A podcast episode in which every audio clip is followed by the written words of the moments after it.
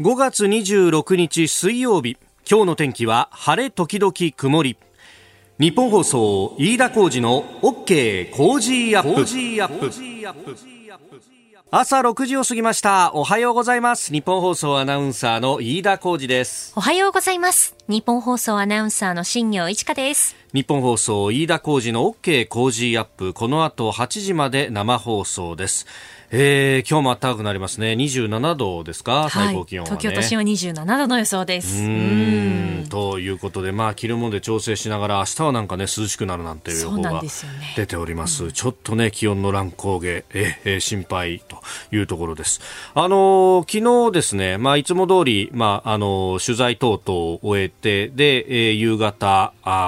ぐらいに、家に帰ってですね、でそこから子供を学童に迎えに行くっていうのをやってたんですけど、自転車のですね、後ろに子供を乗っけてたら、子供が空見上げながら、あっって言い出して、なんだと思ったら、すごい月が綺麗だねっていうふうに。はいはい、スーパームーン2らしいですね。今なんかね、1年の中でも一番こう月が大きく見える、そういう満月を迎えるというこの5月の、満月でございます。で、子供もさすがにその大きさに気づいてですね、でっかいねと、あれそういえばなんか月食がそろそろあるんじゃないのみたいな話をして、月食って何みたいなですね、ちょっと話をしたんですが、先ほどね、上柳さんもエンディングのところで、見られますかねって話をしてました、はい。今日夜、皆既月食24年ぶり、スーパームーンと皆既月食がやってくるのは24年ぶりだそうですけど、かけ始めるのが、夜の6時44分とで、全部かける皆既食の始まりが夜の8時9分だそうで、赤銅色に見えてくるんだみたいなね、これ各紙やっぱ社会面で結構大きく取り扱ってもいますが、はい、今産経新聞の記事見てますけれどもね、はい、皆既食は8時9分に始まって8時28分までということで、そうかと、これ覚えといたら子供に見せることができるかなというね、このぐらいの時間帯だったら、はいね、そんなに無理をせずに、見ることもできるし、 そうですよね。そして今日の予報が、晴れ時々曇りですけれども、なんとか大丈夫そうかなという感じかな。そうですね、降水確率を見ると今日はもう夜大丈夫ですね。降水確率 0% というふうに出ておりますので、なるほど、はい、あとは雲さえかからなければ安心して。でも、ね、20分ぐらいこの皆既食も時間があるんで、その間に雲も通り過ぎてくれるかなという感じ で、ちょっと子供にこういうのを見せようかなというですね、柄にもなく空を見上げる日が今日はいいですね。来そうな感じ、ね、はい、なんとか流星群とかなんかさ、いろいろこうあるのは知っていてなんだけど大体忘れてんだよね。忘れちゃいますよね。夜のこのぐらいの時間帯とかだと忘れるし、で夜中過ぎだとそもそもこの時間に起きてたら明日に触るなみたいなね、確かにことにもなってしまいますが、今日はなんとかないそうであります。リマインド送りましょうか、じゃあ。本当月食ですよって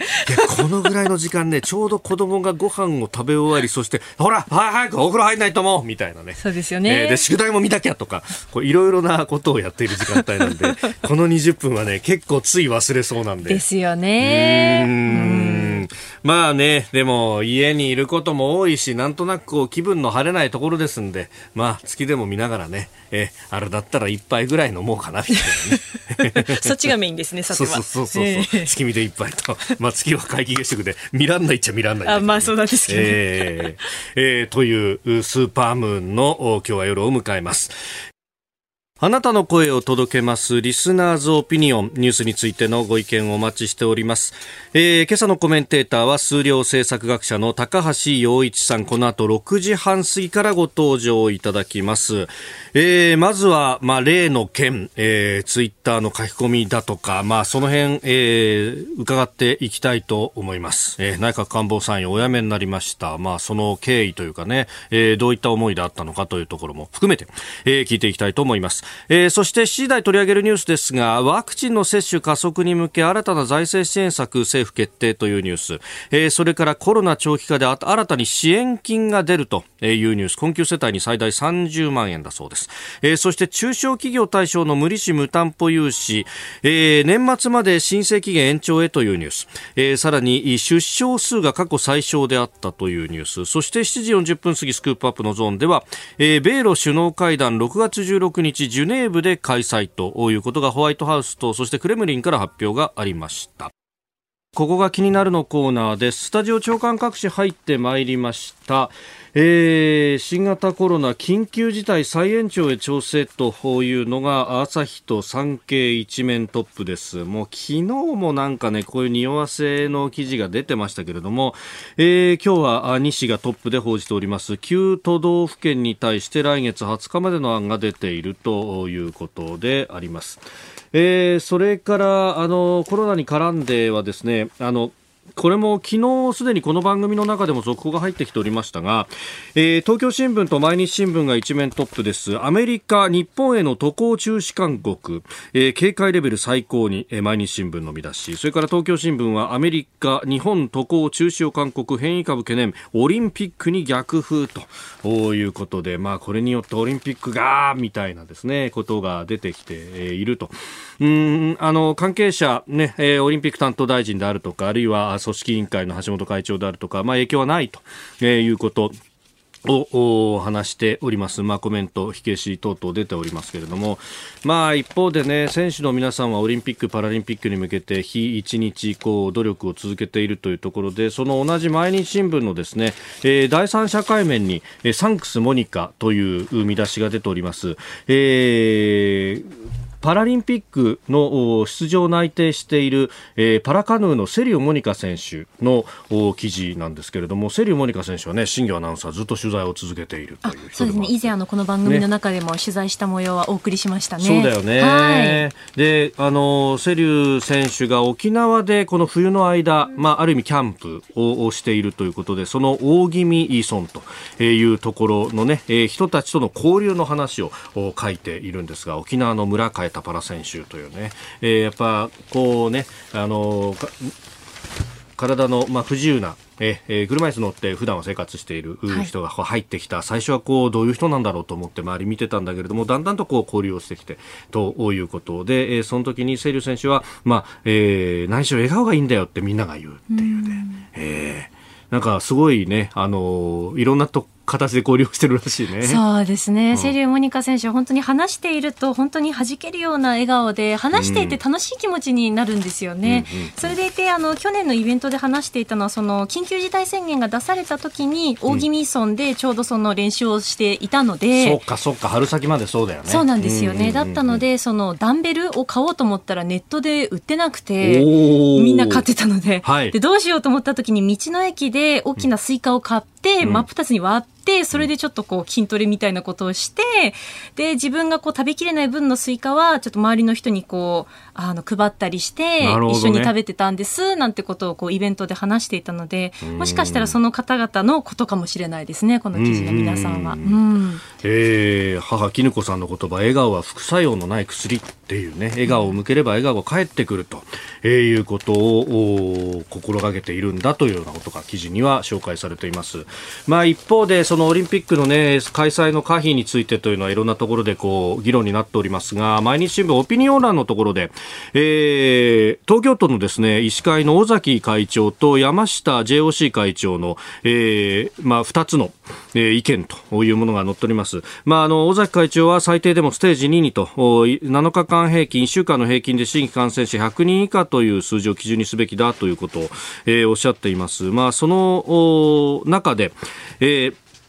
まあ、選手なんかはバブル方式で管理ができるんだけれども、一方でスポンサー関係者、海外メディアなど数万人の人たち全員が指定されたホテルに静かに閉じこもってお弁当などの食事でじっとしていられるだろうかということを非常に懸念を示していると。だからここの人たちが最もリスクになるだろうということを明快に、医師の立場から指摘をしてらっしゃる。で、一方でこれ噛み合わない議論だなと本当つくづく思ったのが、JOC の山下会長の方は、この方、選手出身でもある。そしてモスクワオリンピックの時には政治に翻弄されて、オリンピック内定してたにもかかわらず出られなかったということを抱えて、でその後その経験もねかなり詳しく山下さん、書いていらっしゃいます。で、その上で84年のロス五輪に出たんだけれども、モスクワの時に内定していた柔道7人の選手のうちロスに出れたのは俺だけだったんだと、4年後頑張ってくださいねみたいなことを声かけられたけれども、選手にしたら一生に一度なんだよっていうのは、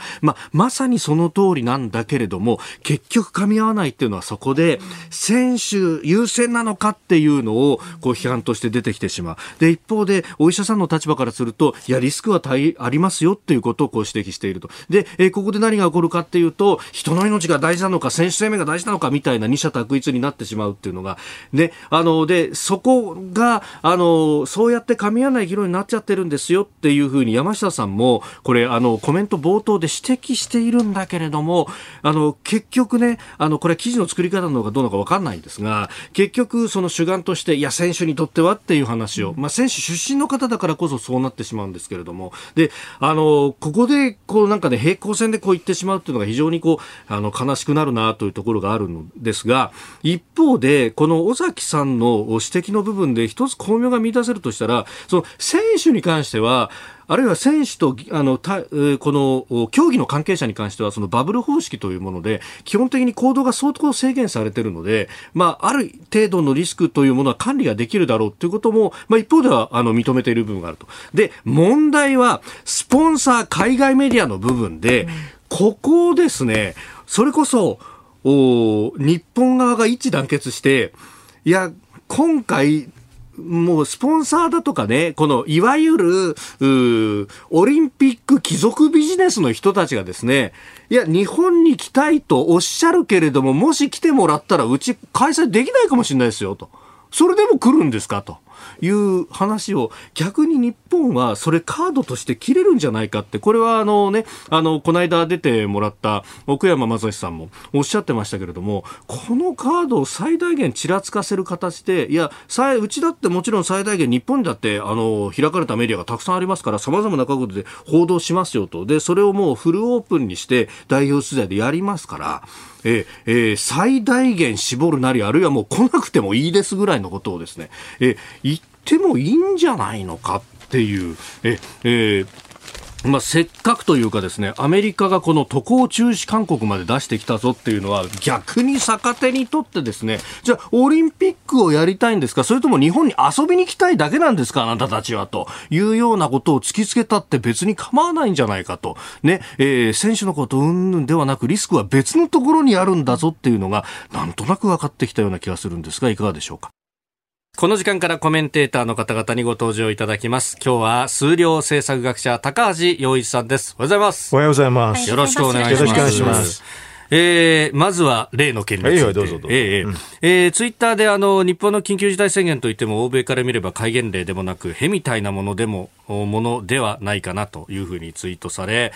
そして表現が悪かったと謝罪し、おととい24日内閣官房参与を辞任という形になりました、やっぱへみたいなってところ、表現が悪かった全くその通りで、家族からも言われましたんで、家族からも言われた、もう家族からも言われてね、お父さん、下品だと、下品だよと言われたんで、もう本当にその通りだと思いまして、謝罪をしました。でその時に各位にお詫びするって言って、もうすべての人に不快な思いをさせた人すべてっていうことで、特にあとはですかね、内閣とか、職員ね、それとあとうちの大学の職員で苦情電話とかいろいろなもろもろの事務処理をしてくれてる人にすいませんということです。おっしゃっていた内容はそのさざ波の時もそうですけれども、欧米とこう比べてっていうところですよね。全く全部比べて、それでこういうの表現ってマスコミ出るときに文章しか出なくてグラフが出ないんですよね、私それいつも残念でね、ちゃんと私グラフとかデータの出資をものすごくきちんとしてて、それでこの行動制限が緩いっていう話は日本の話を世界の国と数値的に比較したものも出してるんですけどね、でもそういうのは全然出なかったっていうのは残念ですね。その真意っていうとですね、要するにこの計すごく世界と違うんですよ。行動制限っていうかね、規制のレベルが全く違うんですよ。それを言いたかったってことですね。まあ、前回出ていただいた時もで、その先にあるのはやっぱり憲法問題にぶち当たるんだという話。もう憲法上日本だけが、緊急事態条項っていうのがないから、はい、非常事態宣言とか出せない、ないからそれがなんていうかな、憲法の制約になって作ってる法律もみんなもうはっきり言って手ぬるいんです。だからこれがおかしいって有事に対応できない法律体系なんで、それは憲法が違うから。憲法のそういうふうな民主主義国家でもね、ある状態になった時にはこのくらいまでいいですっていろんな手続きがあるんだけど、それをやるってのは普通の国なんだけど、それがないから何も日本はできない。例えばでしょ、入国制限の制限とかできないですよ。入国してきた人たちを、どう例えば行動を止めて隔離するみたいなことはできない。なんでできないかというと、要するに確実に悪かった人は今の法律でも規制できるんですけど、ウイルスを持ってるっていうのは可能性だから全ての人にやらなきゃいけないでしょ、はい、それはできないです、疑い例ではできないです、だからそれはゆえにね、日本は非常に苦労してるんで、それ私は憲法の改正を今までサボってきた人がいるんですけどね、それについてずっと意見を言ってるんですけどね、それと全く今回は一緒です、一個お伺いしたいのが、はい、あれ前回さざ波のツイート9日の確か日曜だったと思います、はい、で10日の、衆議院参議院の予算委員会の集中審議の中で、総理の答弁のところで質問もされた、はい、でその後12日この番組に出てもらった、はい、で14日の金曜日に、はい、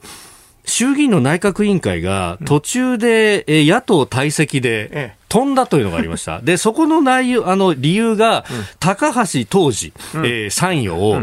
参考人招致しなければ国会審議には応じないっていうですね、国会審議の人質に高橋さん取られたような形になった。そうですね。この辺の流れっていうのは、これ、やっぱり、出処進退に影響しましたか？おかしいでしょ。私なんかを政治家でもない私をね、政治にするっていうことは本意じゃないですよね。それはまさしく税金の無駄遣いだと思いましたよ。まあ、国会がそこで止まってしまう、1日何億というお金がかかるとおかしいでしょ。あと私、もし肩書きなければ何も言われないんでしょ、はい、でそれは肩書きがあるからゆえにそういうふうに国会でね、そういう税の無駄遣い、私は全然税金を受けてないんだけどね、この参与について報酬も辞退してるけど、それでも税金の無駄遣いがあるってことは私の本意ではないですよ。内閣委員会は、土地の利用に関する、ね、重要な土地の利用に関する規制の法律をまさに審議しようとしています。そこのタイミングでこれを後ろに遅らせることになったというような駆け引きに使われちゃった。いやに決まってるじゃないですか。それで土地の利用の方だってきちんと法律してやるっていう立場ですから、はい、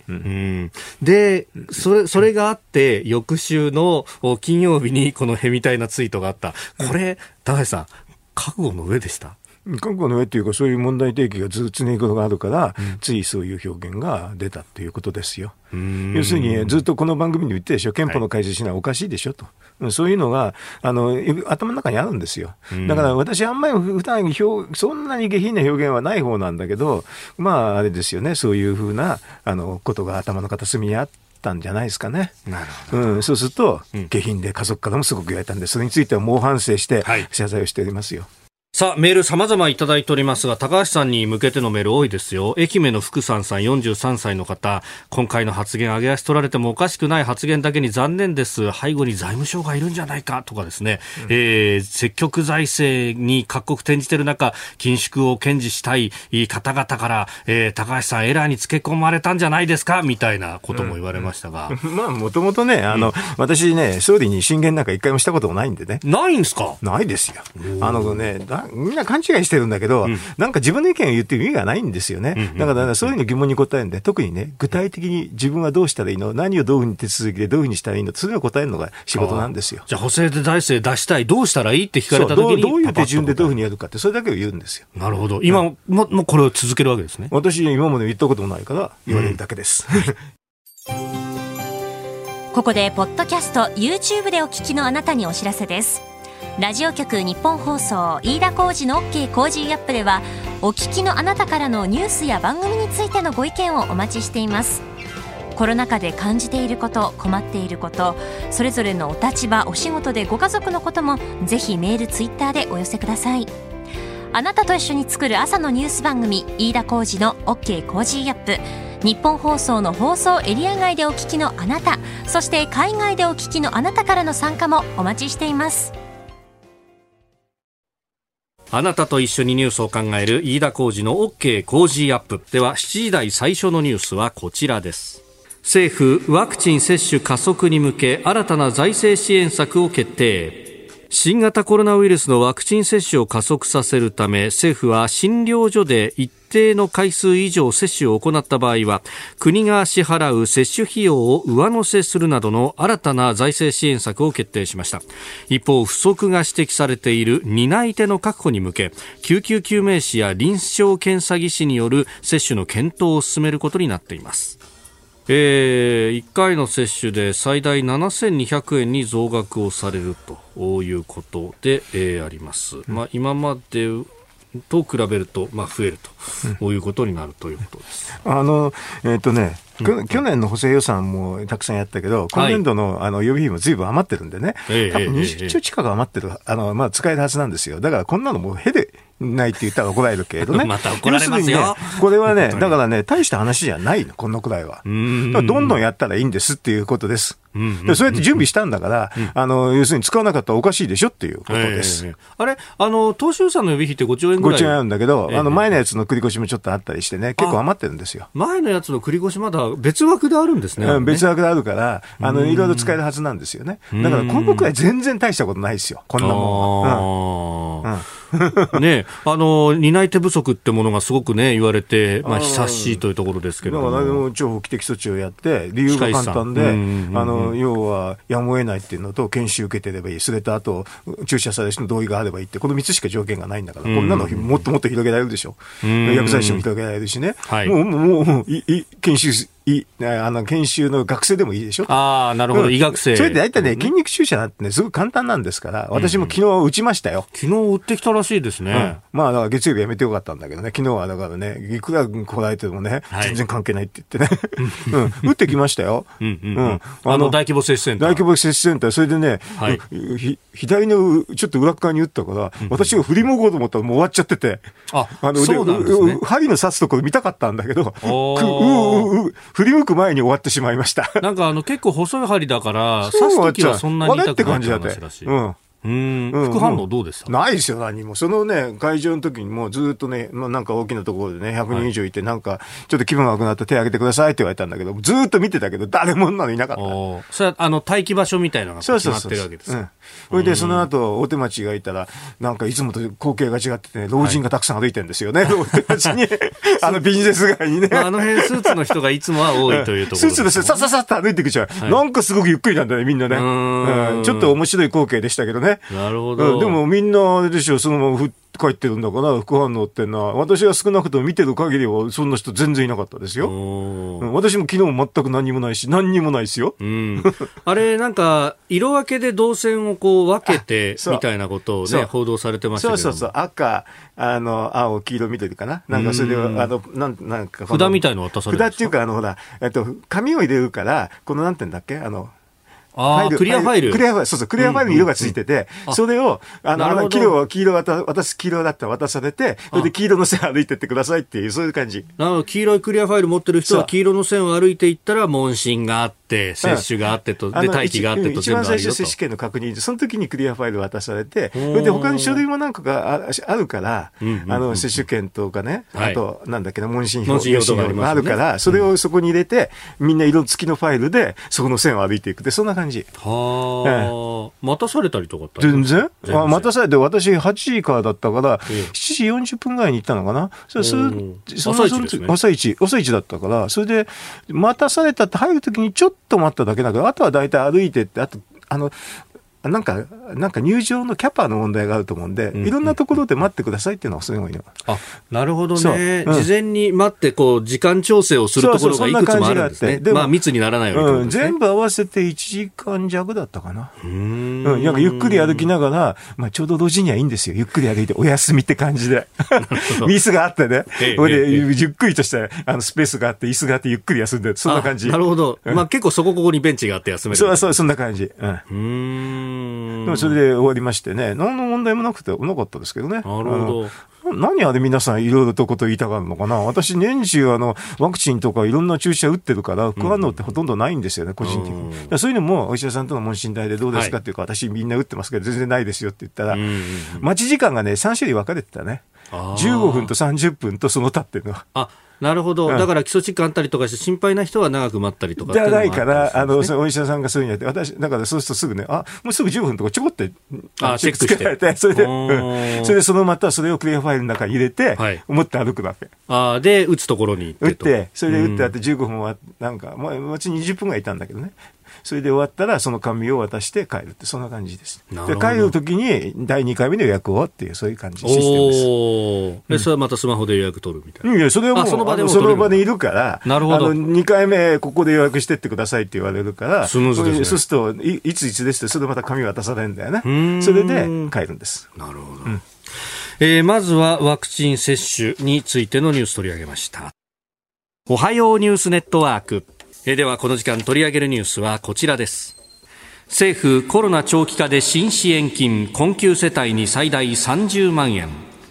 政府はコロナ禍の長期化に対応するため、生活に困窮する世帯向けに新たな支援金制度を創設する検討に入りました。生活保護に近い水準の世帯で預貯金が100万円以下などの要件を満たす場合、3ヶ月間で最大30万円を給付するよう調整します。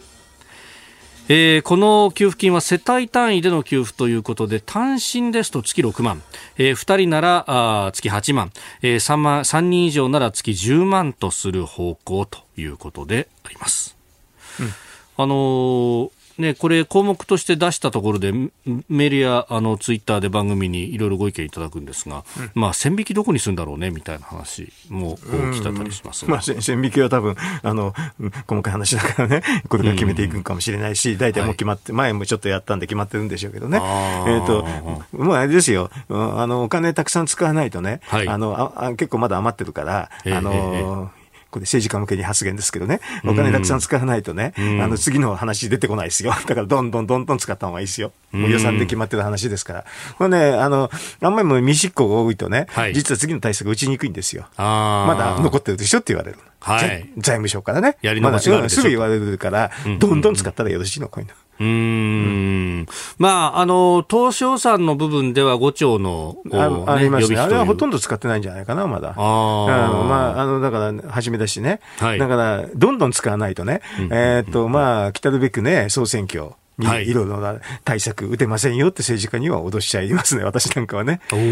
だから、要するにたくさん使えばよろしいんですよ。今、だいぶ GDP も起こってるから、使って問題ないんですよ。はっきり言って、あんまりも今起こってる GDP、ちょっとね、伸びがあんまり良くないんですけどね。そのまま放っとくとね、半年後ぐらいには失業がすごく増えちゃいますから、だから今は、その予防のためにこういう政策は何でもいいんです。ね、貯金 GDP 1、3月期のものが出てきましたけれども、消費が起こってるんでしょ。消費が起こってますよね。でも消費が起こってるってことは貯蓄が増えてるんで、その分ね、だからね、エネルギーが溜まってるというふうに理解した方がいいかもしれない。だからちょっといい施策しただけ言って伸びますよ。まあ、諸外国の例などでもやっぱり消費がね、コロナ蔓延してるところで落ち込んでましたけれども、今アメリカなんか相当盛り上がってきてる。なんかみんな抑圧されてるんでしょ。もうなんか気持ちもすさんでますけどね。なんかもう抑圧されてるから気持ちもすさんでるんだけど、それを爆発させるような政策っていうのをこれから考えたらよろしいんですよ。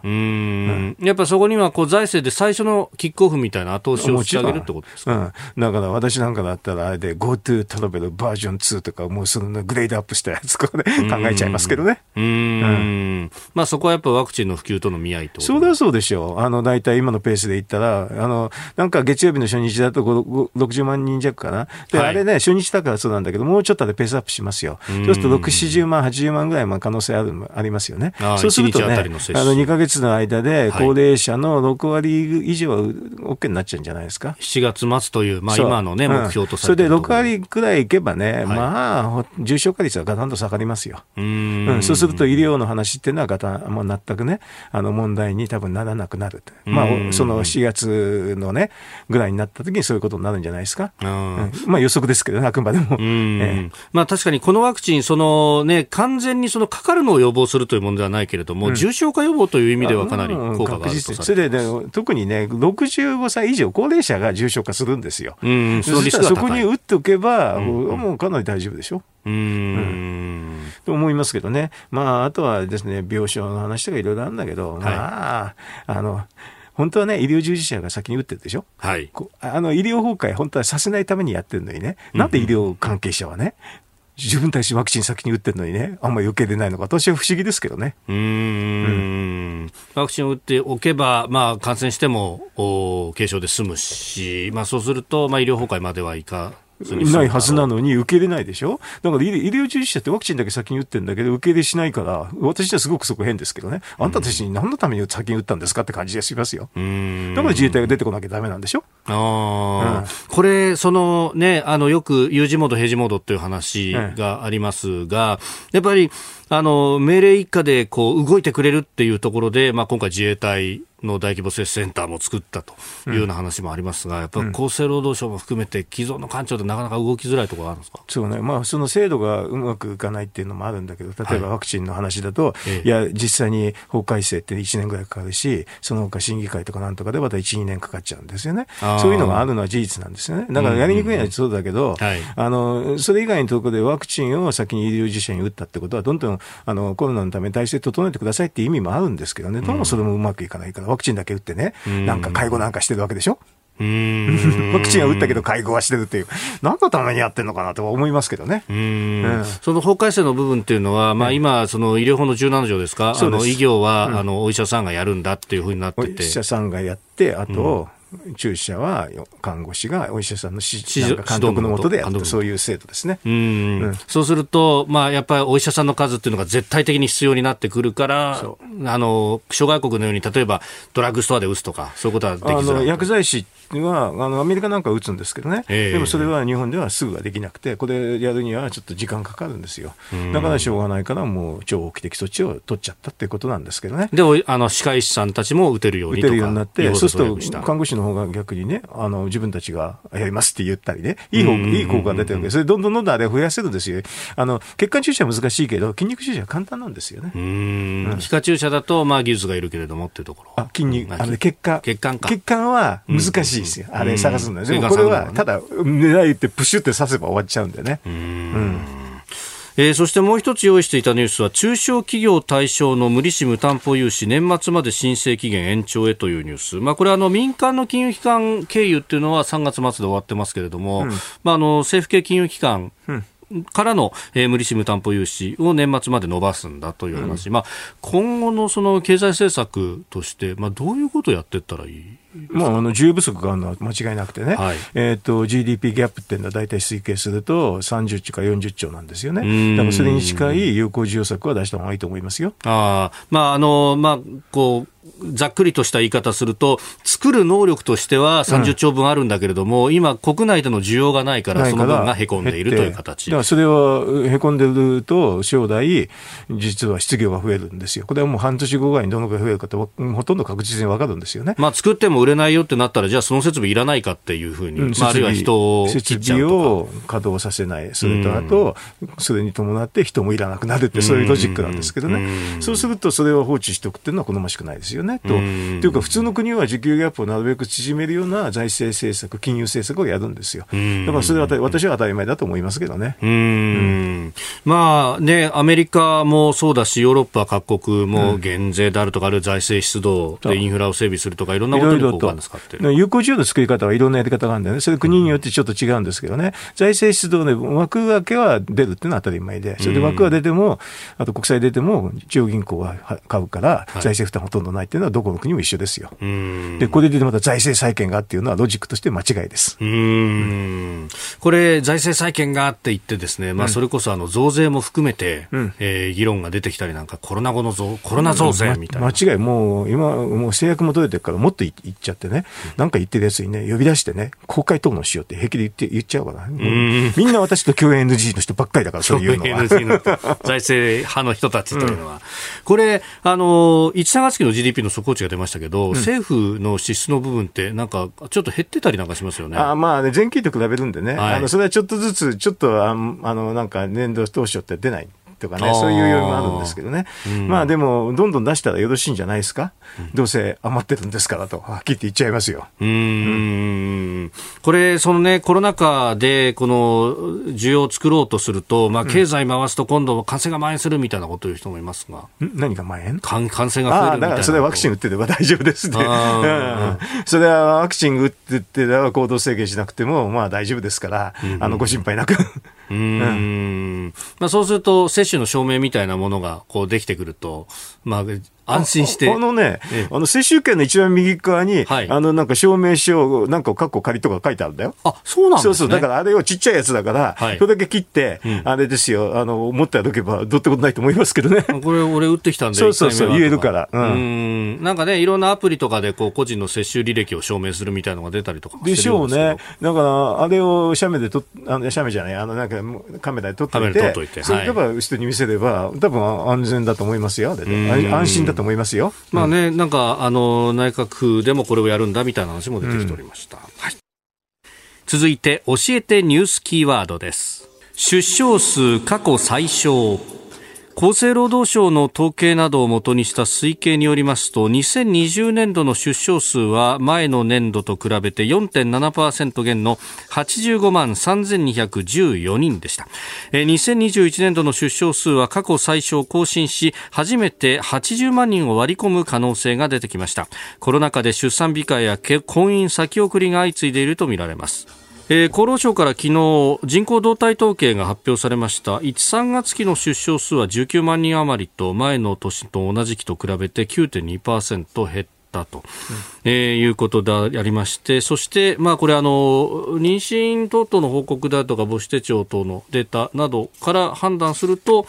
2021年度に関しては80万人を割り込むんじゃないかということが言われております。コロナが原因だということが、まあ、大きく報道されてますから、でもこれグラフはかなり低下傾向なんで、そうですよね。低下傾向だから、それがどのくらい拍車がかかるかかからないかってレベルなんで、秋言うと1年間に5万人ぐらいずつずっと減ってきてるんですよ、だからその意味では結構予想された範囲でちょっと下振れしたかなって、そんな感じですけどね。ただまああれですね、結婚式しないと確実に減るのは確実なんで、これから先はちょっと減るでしょうね。結婚しないとなかなかやっぱり増えないんで、結婚式自体がちょっと遠慮したっていうのが多いんですよね、今年ね。今年は去年ね、だ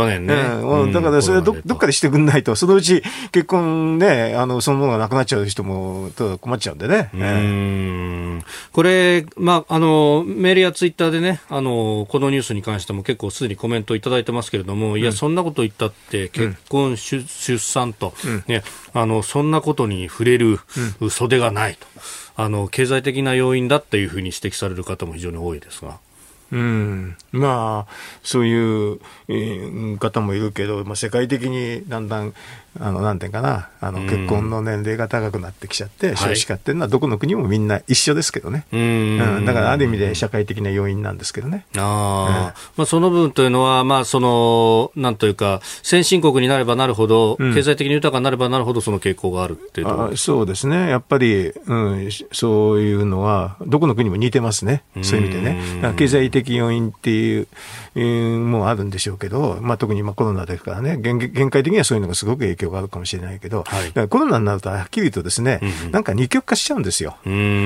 すごくね、収入上がる人と下がる人が分かれちゃう。刑事回復なんて言い方しますね。そう、刑事っていうのはちょうど上がる人と下がる人っていうことでね、分かれちゃうんですよね。だから、見組み的に考えたらどっちに入るかってすごく重要ですよね。コ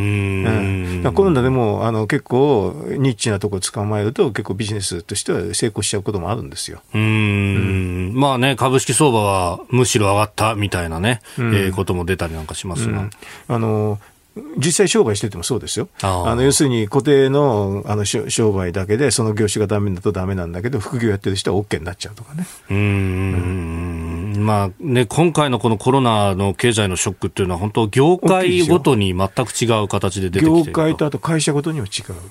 ごく差が出る。だからなんか私事言うとね、私なんかちょっと YouTube 始めちゃったから、実はみんなに羨ましい方でしちゃってるんですよね。かなり再生回数が上がってというところですか。あれ広告収入にどんどん入ってくるでしょ。だからその時に同じ公演やってる人なんかは10代のパターンだけやってる人っていうのは全然来ないんですよ。まあ公演は人集めてっていうのはなかなか難しくなりましたからね、私その中でかなり珍しいんでオンラインではこう平気ですからね。全然オンラインの方が随分増えちゃってるんですよ。オンラインでお願いしますって、それオンラインで話になると私なんかグラフとかデータ使うから、はい、オンライン向きなんですよね。なるほど、資料たくさんあるから、はいだからその資料っていうのを流すだけでもオンライン化の講演が成り立つんですよ。話だけの人と資料もなしデータもなしの人っていうのはすごく大変ですよ。だからね、皆さん大変なんだけど、その中でいろいろと工夫されてね、はい頑張るっていうのも必要かなと思いますけどね。まあ、そこでそうすると、まあ、企業支援と一言で言っても、これどうその傷んでるところに適切に支援していくかって難しくなってきますか。そうですね。ただね、失業を顕在化させないっていうのが、一番重要なんだよね、日本の場合はね。だから企業に与えて失業をなるべく顕在化させないっていうのは取ってたんでね。雇用調整助成金であるとか。雇用調整助成金とか、あと企業に対する支援金ってのはそうなんですよね。だから失業率は実は前回の中で日本はほとんど上がってないから、他の国から見たら結構羨ましいみたいですよ。それから内需のこの進行に関していろいろいただいてるんですが、こちらは文雄内さん、ツイッターですが、去年6月までやってた消費税の 2% 還元ポイントキャンペーン復活させたらいいのにと、仕組みあったんだからこれやりやすいでしょ。やりやすいですよ。だからそういうのもあるんじゃないですか。これからね、消費を拡大っていう時にどういうふうにやるかっていうので、一般的には傷んだ業界からいろんな補助金とかそういうのでやっていくんですよね。その時消費換金策として、なんか軽減税率の仕組みを使うって手はあると思いますよ。まあ、以前やっていたものであれば、そのスキーム、枠組みというものは残ってますもんね。もともとあれですよ、軽減税率入れたときにいろんなシステム化できてるんですよ、あれ。だからそういう意味で、私なんかだから乱暴だけど、全品も軽減税率もできるでしょって言ったわけですよ。おっしゃってましたよね。だからそういうのはできるんですよ。できるんだけど、まあ、政治プロセスでいろいろね、議論しなきゃいけないっていうことが残ってるだけなんで、選挙違いからね、これからチャンスじゃないですか、そういう議論は。なるほど、むしろ後押しできるぞと。そう、選挙があるからできるんです。お送りしております OK 工事アップ、この時間最後のニュースをスクープアップ。米ロ首脳会談6月16日ジュネーブで開催。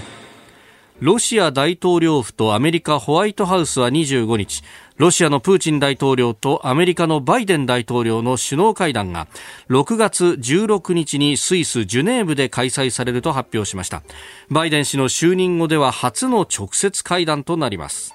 首脳会談はバイデン氏が4月の電話協議の中でプーチン氏に提案をしておりました。サミットなどもあって6月にバイデンさんヨーロッパを歴訪するというのがありますので、そうですね、それに合わせて G7 があって、その後に NATO のところへ行って、その後に、会うんですよね、ジュネーブで、プーチンとで、その4月のちょっと前にプーチンのことを人殺しって言いましたよね。テレビのインタビューに答えてね。だからまあ言っちゃったからって関係ないんでしょうけどね。まあだからそういうふうに言うのと、なんか電話で会おうっていうのは多分私の思う感じはセットって言ってるんだよね。だからその一方的な話ってのはしないから、それでバイデンさんの場合はどちらかというと下の積み上げでしょ、積み上げだから、そこにちょっとアクセントつけるとちょっと違うことを言って、話題になって、それをなんか会談に結びつけやすくしたのかなとは思いますけどね。なるほどね、握手する前に足蹴っとくみたいな。それはだから挨拶みたいなもんだから、別に日本人的な感覚だと変だけど、で一方でそうやって接触してたら全然わかるわけですよ、相手から見ると。もう言っちゃった後に接触するとちょっとまずいんだけどね。一緒にサウンドしてればまあね、それは外交でよくある話なんで、どちらかというとあれですよね、やっぱりほっとくとロシアが中国にくっつくっていう可能性高いですよね。でもう裏でも中国も分かってるからロシアにすごく接触してるわけでしょ。それでロシアとしては中国はそんなに面白くないけど、まあね、そっちになった方のがっていうふうに思うのは普通でしょ。そうするとバイデンさんの方から見ると、そこはちょっと切り離してっていうふうに思うから、こういう話が出てくるんじゃないかなと思いますけどね。まあ中国を相手にしつつ、だから二正面作戦は取れないぞっていうところで取れないし、そっちの方は話をまとめた方のが、はい、より簡単なんじゃないですかね。だから、まあ、このプーチンさんのところで多分合意できるのは軍縮の話なんか合意できてて、中距離のところなんかはなくしちゃったんだけど、あれはもうロシアとアメリカだけの話だから、はい、中国入ってて意味がないですよね。中距離核ミサイル全般条約、INF 全般条約、そう、だからそういう話っていうのはやっぱり中国に向いてどうかなんていうのは議論があるんじゃないですかね。そうするとそれはそこで一つの中国に対する歯止めにもなるし、で日本にとってもあれですよ、中距離の話がたくさんの方勢で中国がね、すごくやってるって、日本にとって安全保障ってすごく危険なんですよ。安全保障、日本の安全保障にとってものすごく苦しいような話なんですよ。重大な問題なんですよね。だからあのあたりのところ中距離をきちんとやってもらった方のがね、日本としてもプラスになりますよね。それこそ中国からすると日本やグアムなどには届くミサイル、そしてアメリカ本土には届かない核搭載のできるミサイル、それをだから今基本的に野放図なんですよね。それは危険でしょいくら安全保障を考えたときに。で一方でアメリカはその INF 全廃条約があったおかげで、一切持っていないという。そうだからこれは話してね、中国も入れてっていう、そのなんて米ロ中っていうね、そこでやってもらわないとどうしようもないですよね、これね。だこれ米ロで足並み揃えて中国に迫るみたいな構図になると一番いいなというふうに思いますよ。そこまでできるかどうか分かりませんけどね。いきなりそこまでいけないかもしれないけど、いやそこまではいきなりいけないでしょ。やっぱりこれステップがあるから、だからそれのなんかこういうのを私見るときに、後のステートメントが出るときに、そこへのステップの要するにちょっとでもあればまあいいかなというふうに思っちゃいますね。言及があってなんか事務レベルで検討とかが出ると、それはすごい。そうじゃなくても間接的にもあってもまあいいかなというふうに私なんか思いますけどね。要するにこういう話ってなかなか難しいから。なるほど、だからそういう布石でもあればいいかなっていうふうに見てますよ。世界の安定に留意するみたいな、なんかそんなふわっとした一文でもあればいい、何でもきっかけがあればいいって、そんな感じ。でこんなのいきなり答えの最後までね、スッといくなんて人は、そんなのも外交の指導ですよ。そんなのは絶対ないです。いやそれは可能性としてなくはないけど、そんなの言ったらすごいですよ。みんなもう中国もびっくりしちゃいますよ。そういうのはあんまりないですよね。ちょっとずつなんですよ、変化は。で米ロ間というか西側諸国との間で考えると、そのこの間、ベラルーシに旅客機が強制着陸させられたってライアンエアの件がありました。あの辺でホワイトハウス、ブリンケン国務長官、あるいはサリバン大統領補佐官も非難声明出していたりもしますが、そういったことをもう話し合われるんですかね。もうそれ普通話すでしょう。だからこれいろんな牽制級の一個でしょうけどね。ベラルーシですけどね。でもあれでしょう。それロシアにとっては同盟国と。話し合うでしょうね。なんとかしなさいよと、ひどいんじゃないですかってことは言うんじゃないですか。それは普通ですよ。外交としては。なんか外交で何も話し合わないってことはないんでね。それはでもどこまで外に話したっていうかどうかで、それで全然別の話なんですけどね。言わないことはないと思いますよ。なんかタイミング的にも。それは言うでしょ。ね。米ロ首脳会談がどうなるってところでこういうニュースが出てくるっていうのは、でもそういうのってのはあんまり外に、この話だけその話だけずっとしてるわけにいかないから、そんなにも外に出るまではやらないのは分かったと思いますけどね。でも話し合いがないってことはないと思いますよ。なるほど。日本にとっては、今おっしゃったじゃあ中距離のをやってもらうのが一番いいです。それでは中国の方をやってもらって、そこを抑えてもらうのが一番いいですよ。それね、きっかけができるだけでもいいと思う。何もないとちょっとまたね、それはうまくいかないのかなというふうに判断しちゃいますけどね。それこそ冷戦の末期にこのまさに中距離核ミサイルを、ソ連がヨーロッパに向けて配備をしたってところ、で、西側のヨーロッパ諸国どうするっていうふうになったと、それと同じようなことが今東アジアで起こってる。そうです。東アジアの中国のと日本の間に起こっているというふうに思ったら分かりやすいんじゃないですかね。でも日本としてはそれ何もできないですよ。これは米ロ中しかできないです。だってそれしか持ってないんだからしょうがないです。あの当時の西ドイツは何とかしてアメリカを巻き込もうとした。何とかして、だからこれはどうせ G7 なんでしょ、言いますよ、よろしく、これはぜひ頼みますよと。この後プーチンと会うんだろうと。でしょ、そんなの、